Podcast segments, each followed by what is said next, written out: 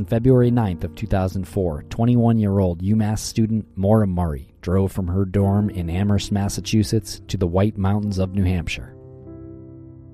At approximately 7:27 p.m., Maura spun out her 1996 Saturn on a hairpin turn on Route 112 in North Haverhill. There has never been a credible sighting of Maura since. Maura is 5 foot 7 inches tall. She weighs 120 pounds, and she has brown hair and hazel eyes. If you have any information regarding Maura's disappearance, please submit it to us The Murray family at Maura Murray Family Direct at gmail.com. or the New Hampshire State Police Cold Case Unit. This is Missing Maura Murray.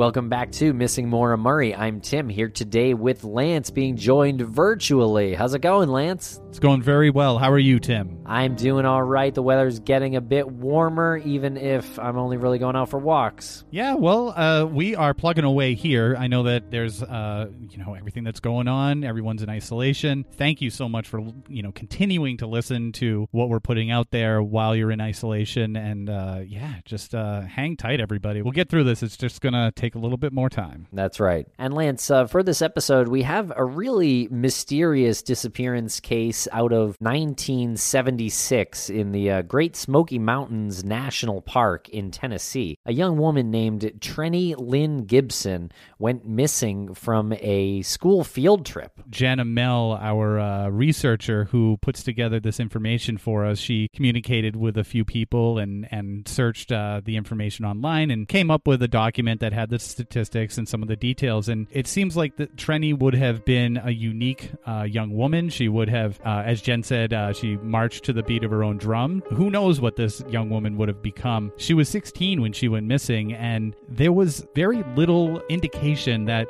she had made an enemy out of anybody and she went missing on a field trip. She ducks in the woods and she's gone. Okay, everybody. Well, I hope you enjoyed the episode. Please rate us five stars if you like what we've been doing. Thank you very much for listening.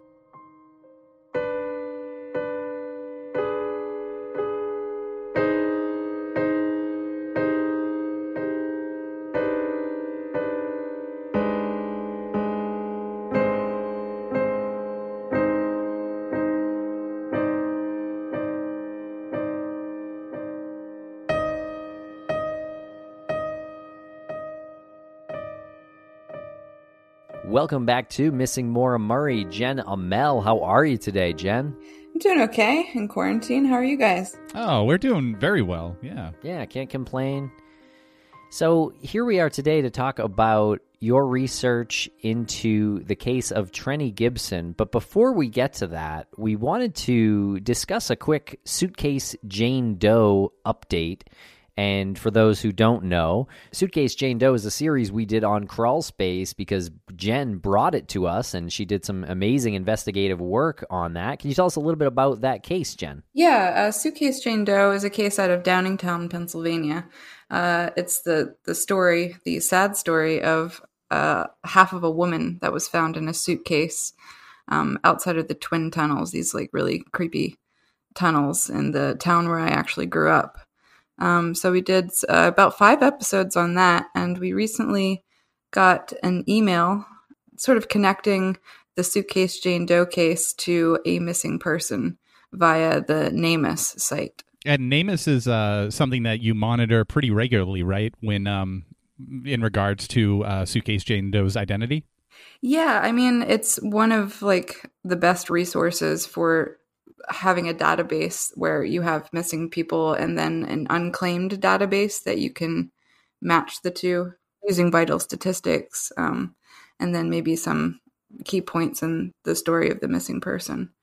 Um, so recently, someone, I guess a listener of Crawl Space and Suitcase Jane Doe, wrote in to me with a, a very interesting potential match to Suitcase Jane Doe. Um, this Oh, woman- great. Yeah, yeah, it's awesome. Thank you to the person who sent it to me. So, what is this other missing person case? So this uh, this woman's name is Madeline Neese. Uh, she went missing, yeah, October twenty fifth, nineteen ninety four, and she went missing from East Sparta, Ohio. She's white. Um, she would be sixty four now, but at the time she would have been in her forties, I believe, thirty nine. She's 5'2", 112 pounds, and she has brown hair and brown eyes. She used to use the name Joyner, I believe, she might have been married or was in a relationship with a man with the last name Joyner, and she has pierced ears.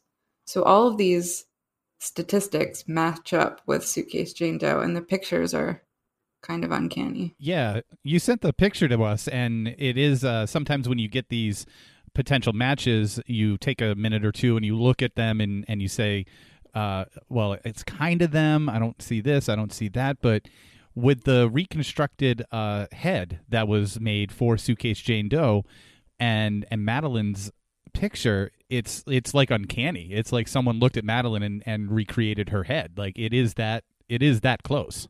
Yeah, it is. It struck me as well. I mean, but the same thing happened with Nicole Russo, True. uh, the Yeah. other missing person that was uh, matched potentially to Jane Doe.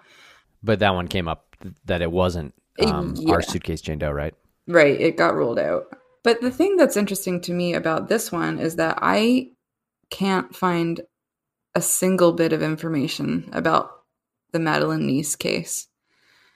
And for my Jane Doe, the suitcase Jane Doe, to have been unidentified for going on 30 years now, like almost 30 years, it would make sense that a missing person who's not being talked about, who has no information out there, that that speaks like to me that it might be the related, you know? Yeah, yeah. I mean, that's that's a um, an avenue that you should be pursuing. There is other than just the statistics, like the the uh, the basics.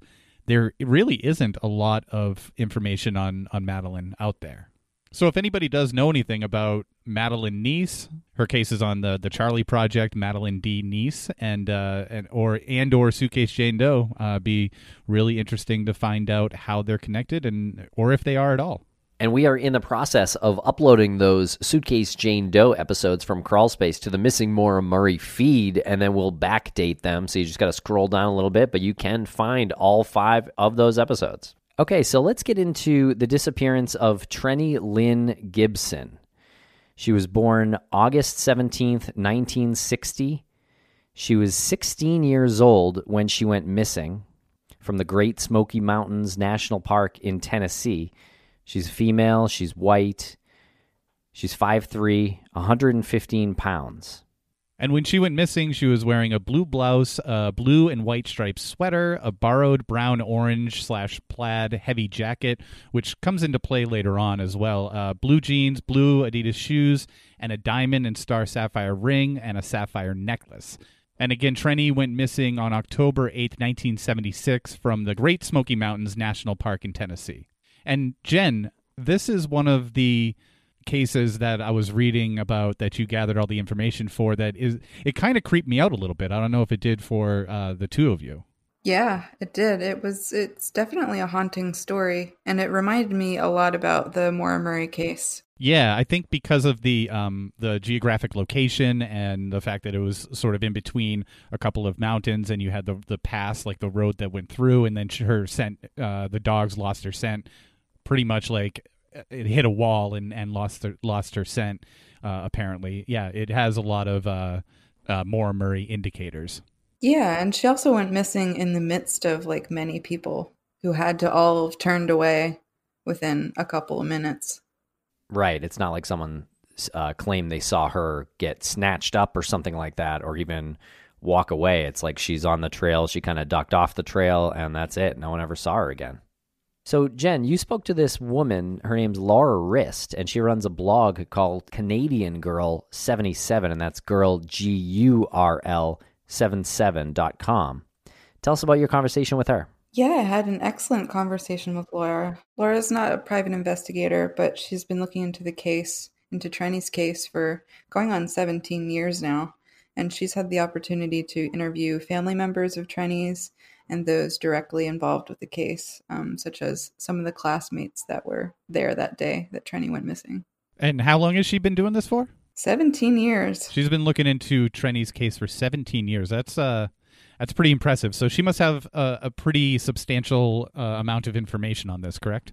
Absolutely. Yes. Yes. Um she had hours worth of information when we t- just talked on the phone. I think it would warrant a, a good follow up episode with her. A little bit about Trenny. She was born in Fulton County, Georgia, and moved to Knoxville, Tennessee. And that was around 1967, 1968. She was a junior at Bearden High School at the time of her disappearance. And all of this information that you're hearing is taken from Jen's research. Uh, she was skilled at drawing and reading. Trenny liked to help her mother cook, look after her little brother. She was friendly with her classmates, but apparently she didn't have a lot of close friends aside from her older brother, Bob. And when interviewed, one classmate said she wasn't particularly remarkable. She was pretty, but not the prettiest. She was smart, but not the smartest. And she apparently kept mostly to herself, was independent, and uh, she was not the most social uh, as far as her siblings were con- concerned. Uh, her sister Tina was more social than Trenny, so she just sort of kept to herself. Is that a good assessment? Yeah, it seemed like she she was an interesting girl, a quiet girl. She really enjoyed reading. She was bookish. Um, she seemed very independent, like she sort of walked to the beat of her own drum. She reminded me of me in high school, honestly. And Trenny worked in West Town Mall in Morrison's cafeteria. She was saving her money to attend the University of Tennessee. And her family was tight knit and loving. They attended the local Baptist church. And her family is her mom is Hope. Her father is Robert. Her older brother, as mentioned previously, is Bob. Younger sister, Tina. Younger brother, Miracle. Trenny had a particularly close relationship with her older brother Bob. He had graduated high school in May, that May, and had joined the Navy, but he arrived home on leave that Wednesday before Trenny disappeared. And Trenny was excited about seeing him because he had been gone since July. So he came home on Wednesday and she disappeared just a couple of days later on Friday. Is that correct? Yeah, that's right. Okay. And her mom, Hope, drove Trenny to school. Apparently, it was raining. The weather uh, wasn't promising. Be- she was going on a uh, field trip with a horticulture class, uh, and she wasn't sure if that was still on because of the weather. So she stopped a classmate to ask and found out that the uh, field trip was still going on. She left her books and her purse in her mother's car. And I think that's likely one sign that she didn't run away on Yes. her own. I think um, that kind of, you know, and obviously we'll get more into this, but that's why uh, we're bringing that up now. Um, you know, this is a 16 year old young woman, you know, like young girl. Like really, this is uh, th- this is not a likely candidate for someone to have run away on their own. Yeah, it's also important to mention that her family was like super religious. Um, and they were very, I guess, strict, especially with the girls in the family. Um, they couldn't really bring friends over, they didn't go on trips. And it was mentioned that Trenny had never really been away from home for an extended period of time without Hmm. any of her family. So this field trip was a really big deal for her.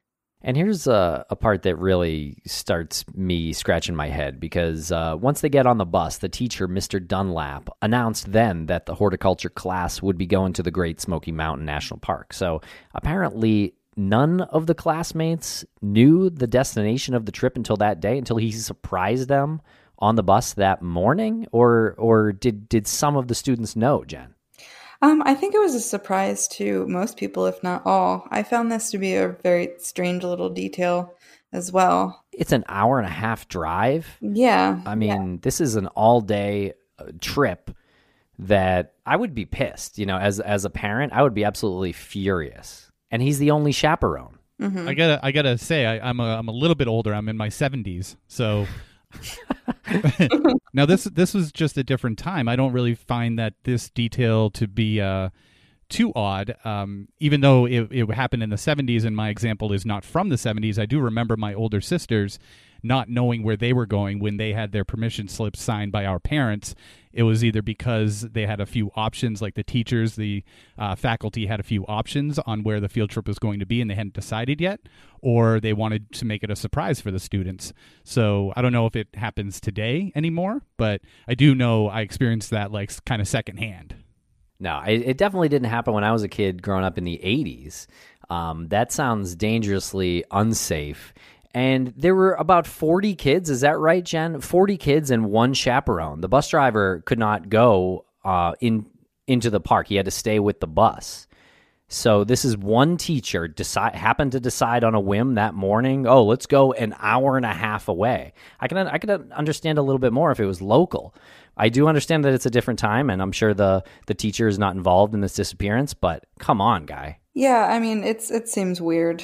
It seems weird, but I think I think Lance kind of hit the nail on the head. It was it is the 70s. Like toddlers could smoke cigarettes in hospitals. in hospital.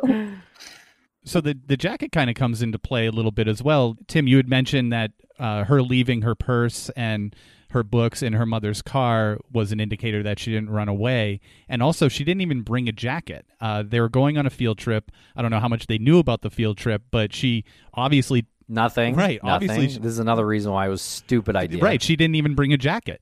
So that that uh, led her to borrow her brother's friend's jacket. Her brother's friend is Robert Simpson, and her brother had asked Robert to look after Trenny during the field trip because, like you said, Jen, she hadn't been anywhere without her family ever for the whole day. So they knew they were going away for the whole day. She didn't know if it was happening. It was raining, and she was so unprepared she didn't bring a jacket. So I don't think that that I, I think that's so telling as to her not running away. She would have to decide in a moment's notice to run away completely unprepared. So Robert gave Trenny his uh, plaid jacket uh, because she he was told to look after her and and she didn't bring one. Yeah, he was told by her brother, by Trenny's brother Bob. So this Robert and Trenny's older brother Bob were friends. They were a year apart in school. Robert was a senior and Bob had already graduated. And Bob asked Robert to look out for Trenny during this trip. And so he lent Trenny his jacket. Um, and I completely blame, blame Mr. Dunlap uh, for her not bringing the jacket. you hate Mr. If I didn't Dunlap. drive that point home enough. Um, I'm really upset at Mr. Dunlap. So the bus parked at Clingman's Dome parking lot, and as per regulations at that time, as we mentioned, the bus driver had to remain with the bus. So students were to hike to Andrews Bald and back, meeting back at the bus at 3:30. They were not to take any side trails or pick or gather anything, only observe. Mr. Dunlap did hike with various groups of students during the trip, but he again he was the only adult and I'm going to pull my hair out. Let's talk about uh, Clingman's Dome and Mr. Dunlap hikes with various students during the trip. I think what I've what I've read looking at uh, the Clingman's Dome uh, hiking path up to the observation tower takes about an hour. I don't know if that's about the same time, you know, when you're hiking with a bunch of students. So let's just say an hour and a half to get up there, and then probably you know they have lunch and then they hike back. So yeah, around three thirty seems to be seems to be right. Um, it does seem a little bit unsettling that there's only one adult on this trip, and apparently the the students kind of went off on their own, and he made the decision who he was going to accompany on the on this hike. And uh, Trenny started off on the hike with Robert Simpson, uh, her brother's friend, and they hiked all the way to Andrews Bald. They ate their lunch uh, along the way, and this is where something may have happened between Trenny and Robert at that spot. Uh, Jen, what what's some of the loose speculation about what what might have happened because things changed after that. Um, I mean, I just speculated myself. This is not like any rumors that were passing around by any of the players in this case, but I was thinking that maybe Robert had made a pass at Trenny, or maybe told her he had feelings for her, something like that. Or it could have been something even less innocent than that, and he tried to kiss her or worse. Do we know if Robert had a crush on Trenny or anything? I don't know. Okay, so that didn't come up any, anywhere in the research? No. Um, I think Laura mentioned that Trenny liked Robert, but he was only a friend in her eyes. Okay, so Trenny decided to depart Robert and start back to the parking lot after they had uh, I guess, ate their lunch and maybe something had happened. And Robert claimed that they separated amicably and Trenny wanted time to head back and he left the trail to, quote, track a bear? Yeah, this is another weird part. Um, track a bear? yeah, sort of like uh, Mr. Mr. Dunlap thing. Whereas that's not really suspicious; it's just infuriating. Um, this is like a little head scratching. That's not a that's not reality. You don't. No, that's not reality. I'm not from Tennessee, but you don't want to actually find a bear. Are you, you know? that dumb? Yeah. Like you're that dumb. You're you're if you did something and you're lying about it, why why say tra- say track something else? Like no one believes that you went to go track a bear. He's doing man stuff. Uh, maybe, maybe Right. just friggin' a bear. well, you know, it's the '70s. Maybe the Bears were like, maybe the Bears were a little bit more uh, laid back. Yeah, they're friendlier. They're on TV with uh, Smokey the Bear, and uh, Sorry. So according to various groups of classmates, Trenny was uh, hiking at a faster pace than others and seemed to be walking on a quote unquote mission. And when she met another small group of classmates hiking the trail, one student said she stopped suddenly just ahead of them. She ducked her head slightly to her right, crouched down at one point, then stepped off the trail. She was never seen again. And this student said she was forever haunted by that moment. Jen, what? How far away was she from the other students? Yeah, so this is really strange. So she was hiking away from Robert from Andrews Bald, where they stopped to have lunch, and she had passed a couple groups of students. So she would have been like right in the middle of her class, though they were staggered down the trail. And so when she stepped off, she was in the middle of like a bunch of people. So everyone had to look away at the same time for her to disappear during this time. And this is what reminds me of Maura's case. Yeah, it does seem like she saw something um, to the right because she looked to the right, Or was avoiding something? Yeah. but it seemed like she saw something and walked towards it. Do we know where Robert was at this point? Do we um was he behind her or in front of her? We don't know where he was. Tim, he was tracking a bear. Right, so he was uh unaccounted for. Yeah, um in fact, he was unaccounted for this whole time until he reappeared at the bus at 3:30. So nobody saw him. This is the part that freaks me out. She, she's amongst her her classmates. It you, you say it's a small group of classmates, but still, there's a, a few people around her, and she's she's seen stopping suddenly. Someone remembers this so so distinctly. They remember her looking to her right, and she's crouch. She crouches down. She stops, looks to her right, crouches down like she's trying to not be seen, and then she steps up the trail. Tim, you said she was walking towards what she saw, but I don't know if that was if that's specifically um, the case. It seemed like it to me. It did seem like it until you said that, and then I was thinking, oh well, maybe she maybe she stepped off the trail in the other direction, trying to get away from something. I don't know. Uh, the thing that really freaks me out is Jen. You you you say in this research document the student who saw her do this was forever haunted by that moment.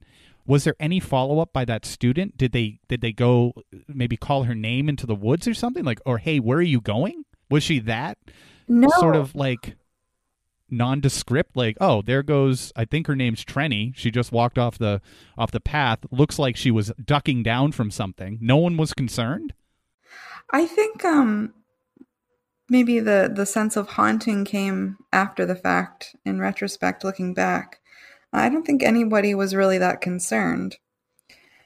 Yeah. I mean, Trenny wasn't looking like she was hiding or anything. She just kind of like slowly crouched down and looked to her right, and I believe she walked to the right toward the thing. Yeah, I guess that would be part of the description if she looked panicked or was, you know, running or something like that. I mean, I guess the only quote we have here is she was on a mission at one point and then there she stopped. So, yeah, it is awfully peculiar. Indeed. So when the students arrived back at the bus at 3:30, roll call was taken and it was discovered that Trenny was missing. Robert arrived breathing heavily, which wasn't really notable because he was kind of heavy set. He seemed annoyed though rather than concerned about Trenny being late. Do you know who that came from, Jen? From various classmates who reported on him. But this strikes me as especially strange because Trenny's brother, Bob, had specifically asked Robert to look after Trenny and make sure nothing happened to her. So wouldn't you be more concerned if your charge was suddenly missing? Yeah, exactly. I would think so. I mean, maybe maybe him being annoyed was, you know, thinking that she was going to come back and she didn't. Yeah, I mean, at the time, you know, maybe he was he was annoyed. I don't know where the hell was he too. Mr. Dunlap then sent a student named Danny Johnson to search back up the trail for Trenny while he himself went to search Double Springs to see if Trenny had gone off trail or taken the wrong one. And when the search did not turn up Trenny, Mr. Dunlap sent the bus home with the other students, so this was a good decision. Uh, he then called the National Park Service at 4 p.m., so he really didn't waste any time there. He It was only a half an hour after uh, he took roll call and realized she wasn't there initially. And a ranger came down and he helped um, Mr. Dunlap search again. Yeah, and it actually seems like they got everything together pretty quickly a couple hours later at 6:30 the National Park Service gathered 19 volunteers to search the area and when the bus arrived at school Trenny's mother Hope was told that her daughter was missing that's a terrible fucking thing to uh, to hear yeah that'd be horrifying and um, and especially because she maybe had to spend the night. I I think it got about around the 30s that that evening, so that's um, very dangerous. I can't imagine anyone in the Gibson family got any sleep that night. And the next day, the Gibson family, along with tracking dogs and volunteers, went back to search and they found a beer can and cigarette butts in the area where Trenny was last seen. And so we don't really know that that's connected to the case, but we do know that that's where Trenny went off the trail and then they're there. So that's, again, peculiar. I would have to say that is probably related in some way. Yeah, I mean, I don't know. I don't know if that was a area where a lot of people would go and just you know smoke a couple cigarettes and have a have some have some beer. I, I have no idea what to make of that. I do know the dogs tracked Trenny's scent from the base of Clingman's Dome Tower to the place where she went off the trail and then lost the scent at Collins Gap in the middle of a paved road. It's like an in between uh, road, sort of. It really does remind me of um, of the uh, Route 112 where Maura went missing. All of the tracking dogs were different breeds and all hit on Collins Gap. And Trenny's uncles also helped with the search, bringing their own dogs, and those dogs had the same result as well. Yeah, so the speculation sort of being that Trenny um, got into a vehicle at that point or was uh, taken uh, in into a vehicle, perhaps. I'm not not really sure, but uh, it, it would seem to point that there was some interaction there on that road. Jen, is this information that you received from Laura that uh, this is exactly where the dogs lost their lost her scent? Yeah, yeah, that's exactly what Laura said, and she was like pretty adamant on saying that there were different breed dogs and that they had all lost the scent at the same place. Some of them hit on uh, the place where she allegedly went missing on the trail, but all of them hit on Collins Gap. So this makes me think that she definitely got into a car and she was either taken farther into the park or outside of it somewhere. And Laura believes the same thing? Yeah.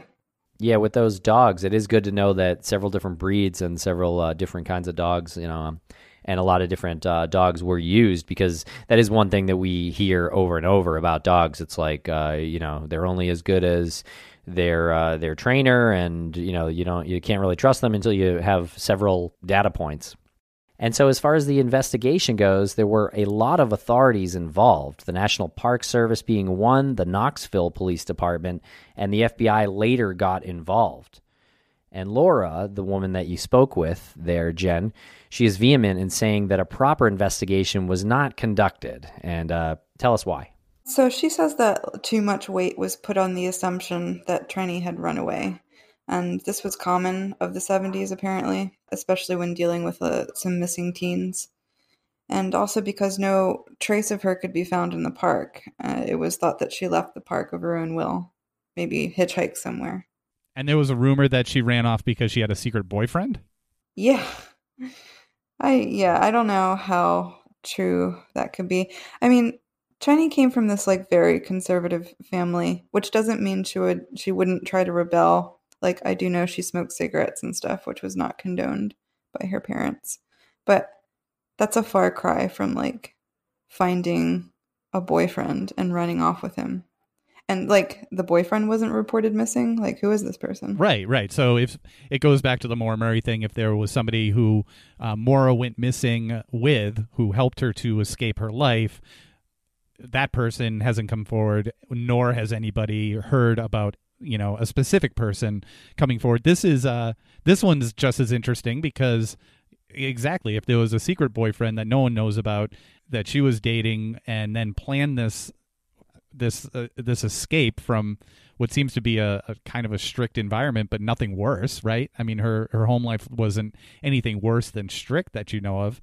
Where's this other guy? Right. Where's this other person? Why hasn't that person come forward in in so many years? Exactly. I mean, Trenny didn't even know where she was going that day. Yeah. And it's not like she had a cell phone in her pocket saying like, "Hey, babe, pick me up." right. Right. Right. Yeah, I think that's an important detail that we didn't know. Right, exactly. And she also smoked cigarettes, you said. Yeah, I think that was like one little thing that she did in order to rebel. But it was the 70s, remember, so it's not that bad. Do we happen to know if the cigarettes that were found were the cigarettes that Trenny smoked? Did she have a particular brand? I didn't get any information in that regard. I don't know which brand she smoked, or even if she had a brand. I think it was like she would accept a cigarette from people who were passing by, or her brother, or, you know, something like that. And I guess it's kind of hard to determine whether or not the cigarettes that were found had, you know, were smoked by Trenny and Robert. And even if they were found, like, what's the what's telling about that? That they had a couple of cigarettes while they were hiking? We'll be right back after a quick word from our sponsor. Thanks to our sponsors, and now we're back to the program. But he, here's one thing that I that I find even more curious is is the beer. So someone if it was a student's beer, a student brought that beer from home and just was like what, put it in his po- pocket or something? Or they in, had in his little in his backpack or something? they had backpacks, I guess, because they packed a lunch. It's possible. I mean, like, Yeah. I wonder if they collected this evidence because even though they didn't have DNA testing at the time, they could have, you know, lifted prints from it.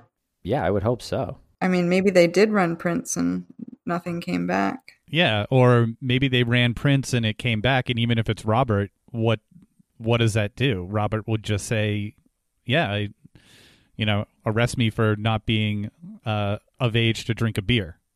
It really doesn't say anything. I think the damning thing was that the beer was found where she stepped off the trail. hmm So, like, who was there? Who was signaling to her? I mean, you have a pretty clear indication that, like, it might be connected if it was, like, at that point in the trail. So that's that's also a really creepy visual to have, right? Somebody is having a couple of beers and smoking cigarettes and waiting, like watching and waiting. Yeah, I mean, there we do know that about Israel Keys. I don't know about the cigarettes and beer part, but Israel Keys would wait in the woods for people. I, I do believe there were others. Uh, the Appalachian Trail, which is where this is, um, has had s- several unsolved murders. Um, kind of that kind of fit that type of um, profile, actually. Um, actually, like a couple years ago, I went camping in the Smoky Mountains in Cades Cove, which was like maybe 20 minutes away from where Trenny went missing. You're just bringing this up now. Sorry. How long have we known you? So I went camping there, and the week before um, I arrived there, there was a, a young boy that went missing. Oh no. Did you know about that before you went?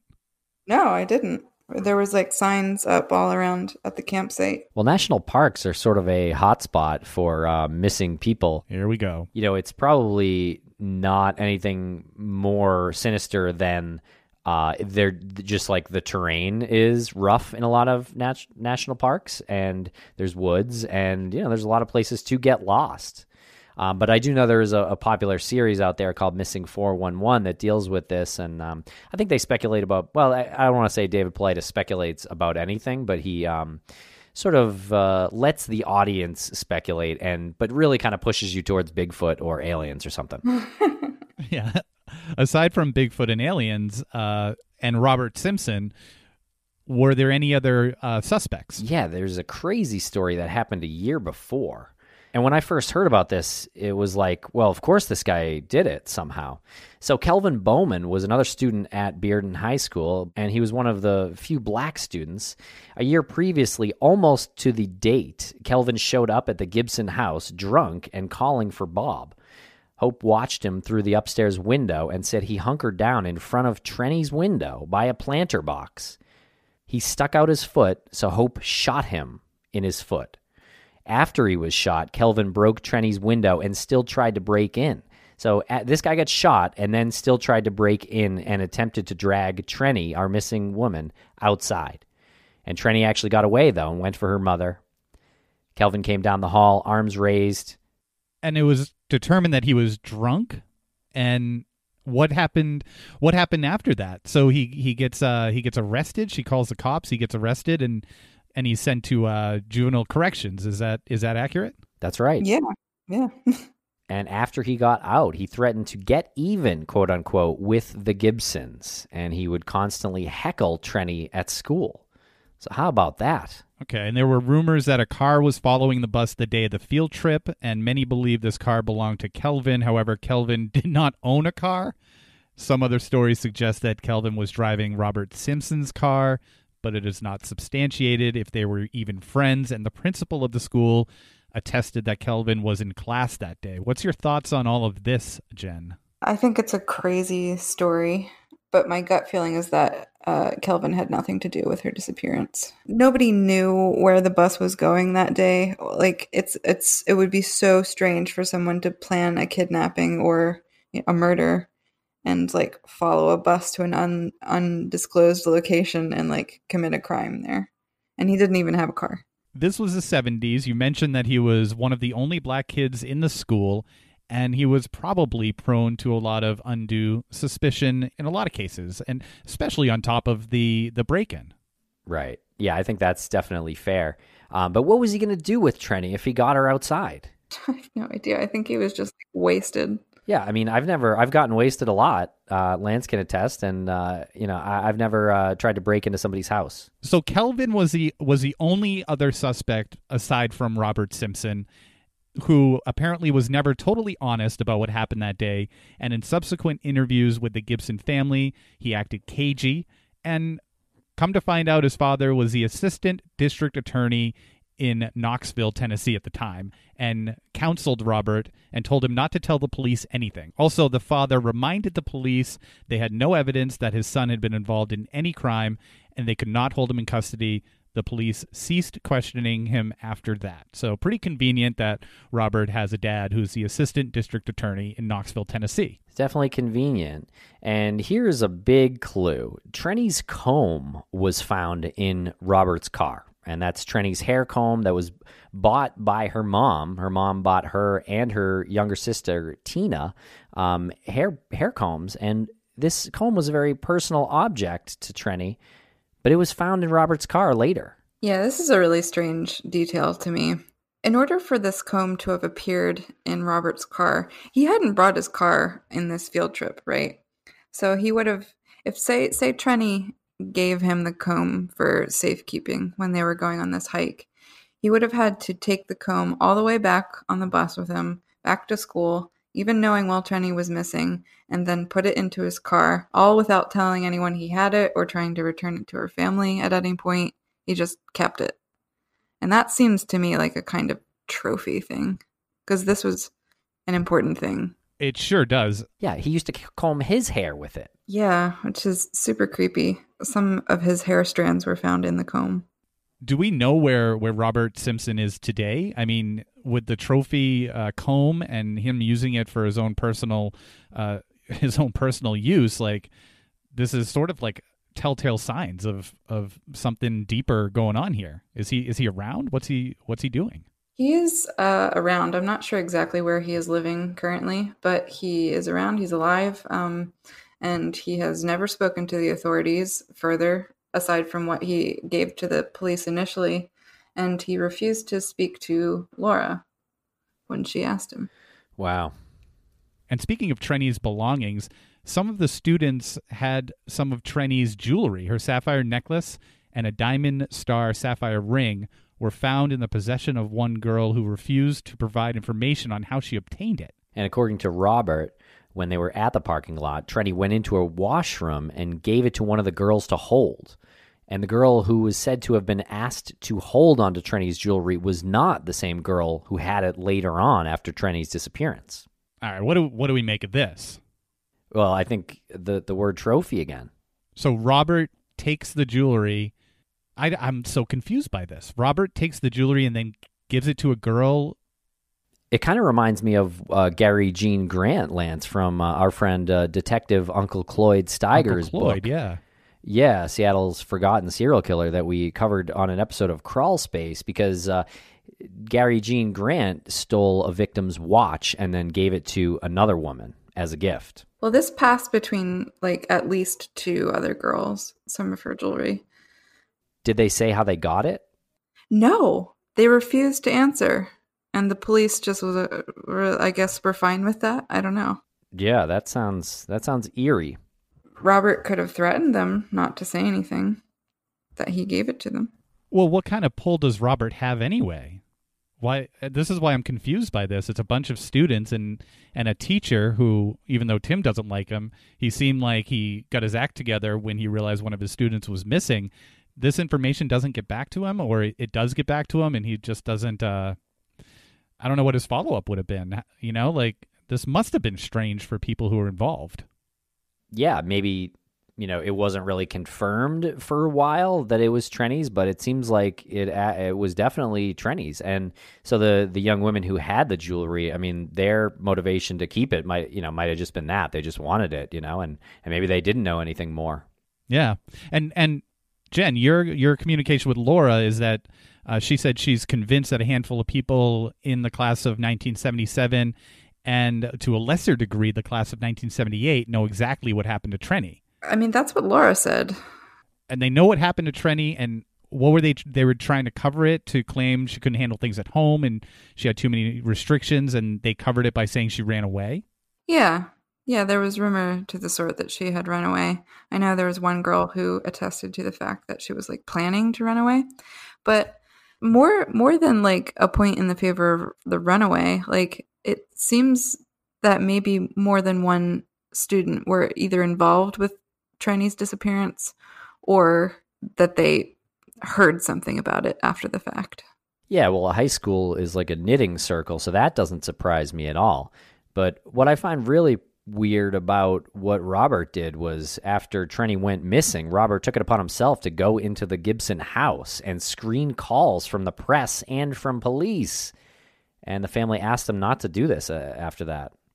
So he he voluntarily put himself in charge of answering the phone and and speaking for the family. He he became the family's spokesperson even though the family didn't ask him to do so. That's interesting. Yeah, I think it's important to mention that the family was not at home at the time. Right. That they were uh, near the national park, like assisting in the search for Trenny. So he broke in. I, I mean, he was best friends with Bob, uh, the brother. Yeah, there wasn't any charge apparently.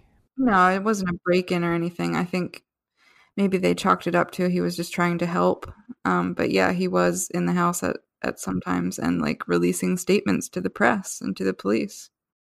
And apparently, after Trenny went missing, Robert uh, said that if Kelvin had her, that he would have killed her. So he was trying to there cast blame upon someone else.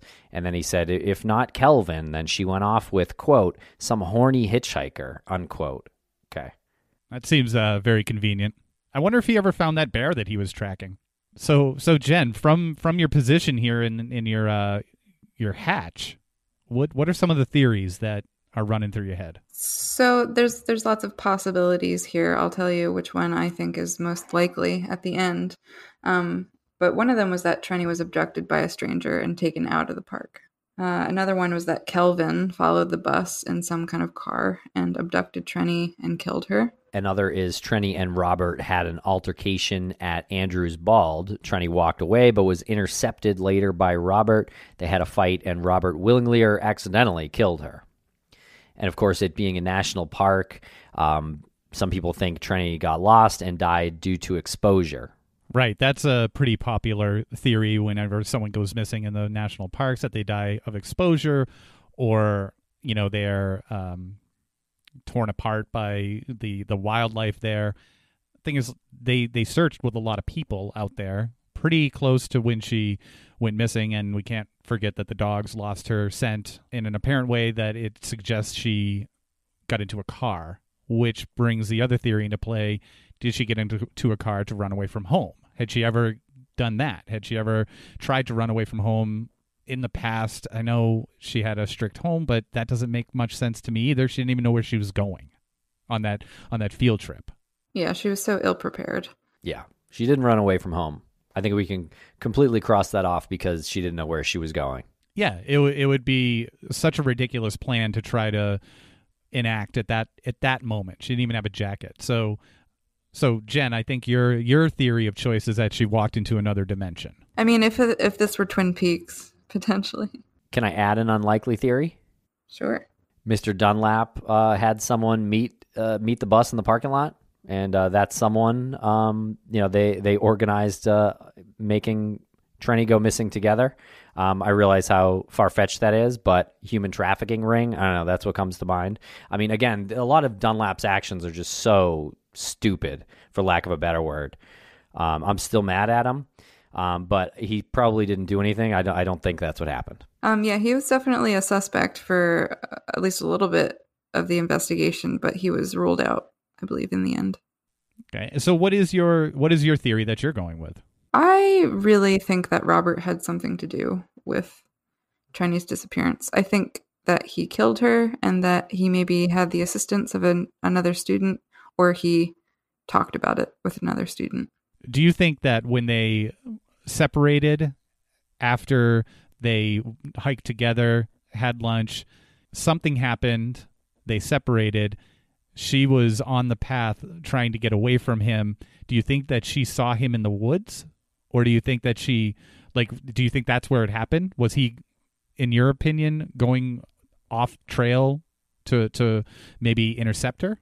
I think what makes sense is that when they were at Andrews Bald together, something happened between them in which Robert made a pass at Trenny, and because she comes from this very conservative background, may have freaked out a bit. It could have been a very innocent thing, like he tried to hold her hand or whatever.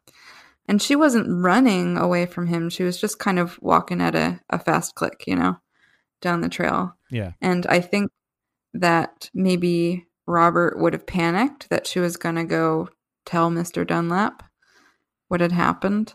And so he went off trail trying to intercept her and then signaled her from the side. And because it wasn't maybe that serious of an of an incident, maybe she was like, "Okay, let me talk to him. Maybe we can just figure this out together." And then something like an altercation happened and he accidentally killed her. Yeah, I definitely think that Robert is the most suspicious person here, and uh, I don't believe she ran away. Um, yeah, I, I I look towards Robert. Yeah, I do too. Up until where the dogs lost her scent, so he must have had someone else pick her up, or or is it possible that she was trying to get away from him because of whatever happened at Andrews Bald, and she made it out to the road, and someone else picked her up? I don't think she's alive today because it, that wouldn't explain, you know, why, why she wouldn't go back to her family. Um, but an altercation could have carried into that road or even beyond that road. I'm, I'm not sure how much they searched beyond that, but So there's also the thing like like if even if the dogs tracked her scent to this parking lot and then lost it further down the road doesn't mean that she was even alive when she was in that parking lot. I mean, Robert could have killed her, stashed the body somewhere. I mean, it is the wilderness and then came back later with his car to pick her up. Ah, there you go. That makes sense. yeah, that's good thinking.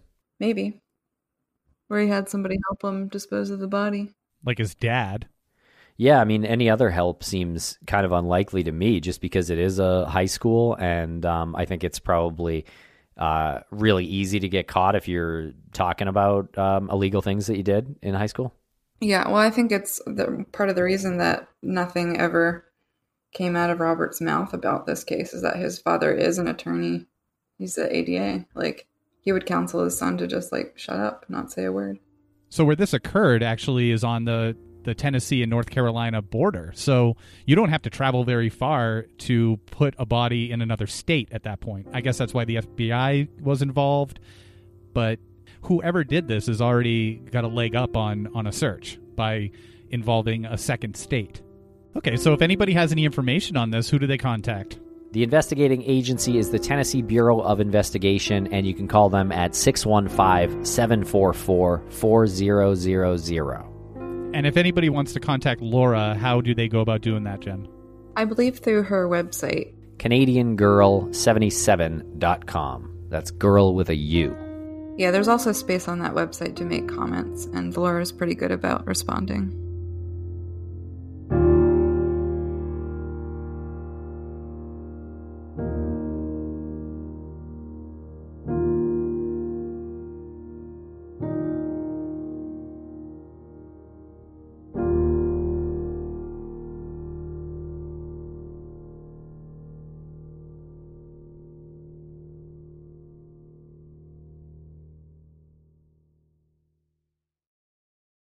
A person goes missing, their loved ones often find themselves overcome with worry and grief. Bruce Maitland started the 501c3 nonprofit organization Private Investigations for the Missing because he knows this feeling all too well. When Bruce's daughter Brianna disappeared in March 2004, he was surrounded by licensed private investigators dedicated to finding her. Now his mission is to provide dedicated private investigators at no cost to other families of the missing, desperate for answers but without the financial means. Private Investigations for the Missing needs your help. To read the mission statement, make a donation, and keep up with our blog, visit us at investigationsforthemissing.org and follow us at PI for the Missing on Twitter and Facebook and Investigations for the Missing on Instagram. Because forever is too long to wait.